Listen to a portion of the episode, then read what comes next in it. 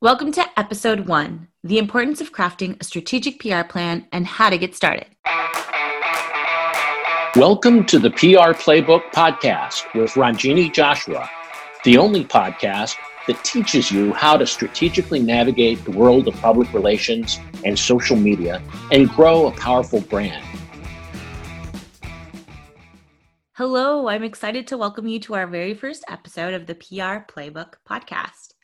I started listening to podcasts last year and kind of felt this was a great way to deliver short but useful tips on PR that you can listen to and apply to your communications program fairly quickly. So that's how this podcast was designed. Um, it was designed as the listener's versions of the PR playbook, which we have on Amazon.com which is also a DIY kind of guide through public relations, creating a strategy, doing media relations. So if you want to take a look at a workbook version of this podcast, you can look there. This has been a long time coming, so your feedback is greatly appreciated. Please please send all your comments, suggestions, recommendations for episodes or interviews to podcast at thesilvertelegram.com. And yes, we'll be interviewing other specialties as well digital marketing specialists, social media specialists, traditional marketing specialists, advertising, anything that really involves communications and messaging really falls into the branch of public relations. The topic today dives into the importance of having a strategic PR plan for your business and how to get started.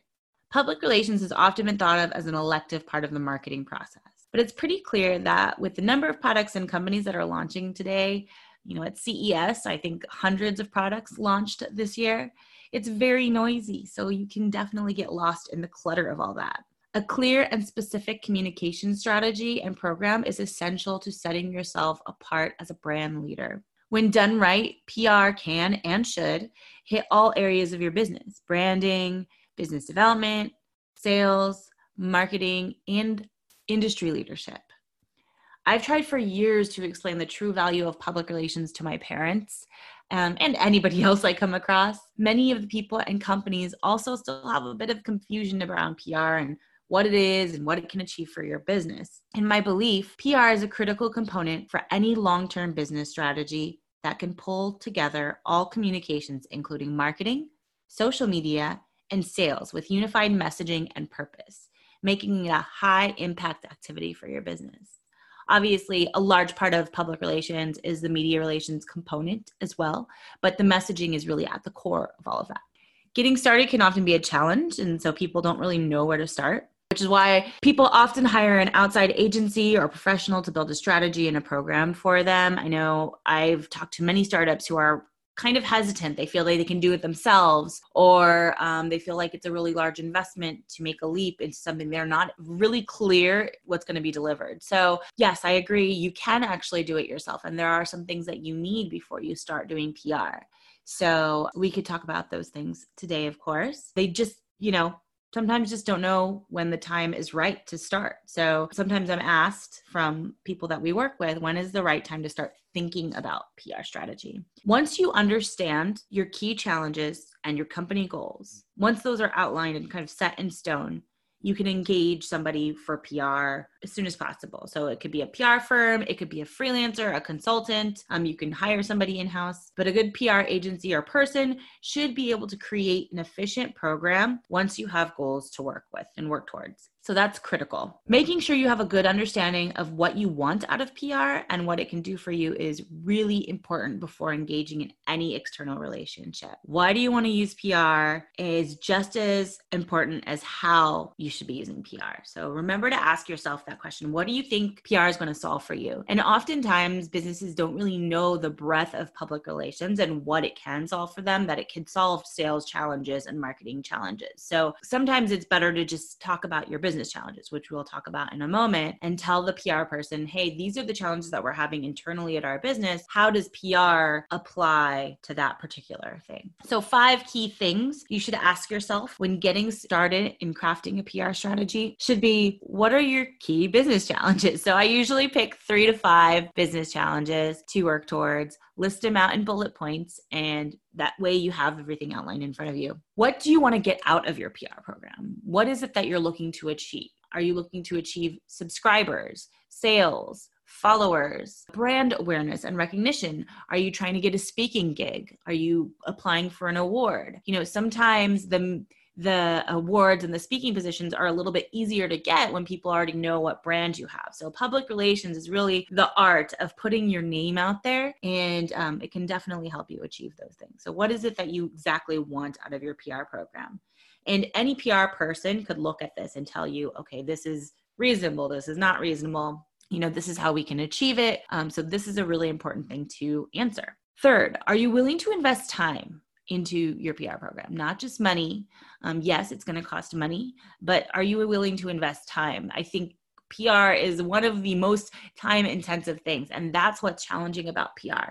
Not that it's crazy difficult to do, because I do believe anybody can do it themselves. But I think that time that's invested in following up and research and making sure that you're closing the loop on communication is the part that makes PR a little bit more dynamic. So, are you willing to work with your PR person to invest the time? And when it comes from a client perspective, the PR person is typically looking for expertise. We're looking to get your expert insights. We are experts in PR and you're experts in your brand. So, help us bridge the gap for the media. That's basically the main role there. So if you invest time, and I would say about two to three hours a week in your PR program, you can have a really successful relationship with your PR agent or agency.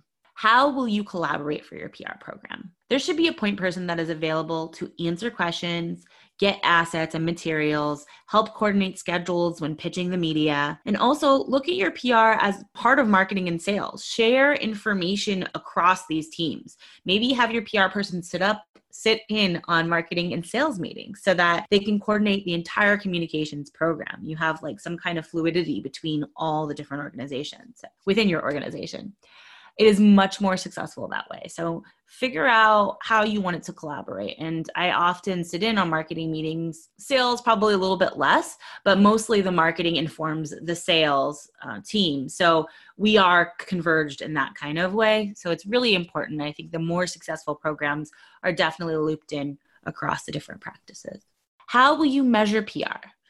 So, monthly metrics are great to hold yourself against to make sure your PR program is moving forward. I know traditionally it's been challenging on how to measure PR, and it is still somewhat challenging to measure the entire value, but you can definitely get a base value by measuring a few specific things. So, Google Analytics is a great way, especially if you're talking about media mention. So, you can easily correlate the media that's driving traffic to your website on a specific day or time to some of the PR that you're doing. In addition, you can use links and specialized URLs to do link tracking and figure out how many people are clicking on those links. And then last but not least is like more traditional, you're looking at the unique monthly visitors of the articles that you're placing and you can get like kind of an idea of the reach.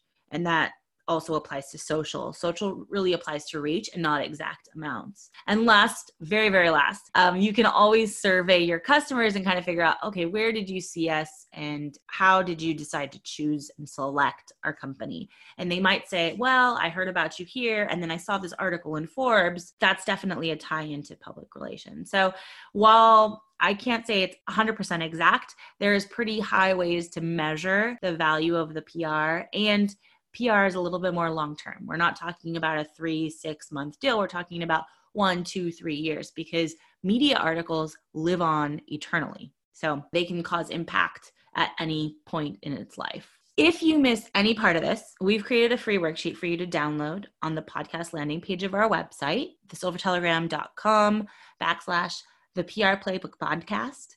So you can work through these five questions yourself and just sit and kind of look at it and see how you want to pull your PR strategy together. You can also submit it to podcast at thesilvertelegram.com if you'd like us to review it and give you some feedback, some initial feedback and recommendations. So thank you so much for being part of the very first episode of the PR Playbook podcast and see you next time.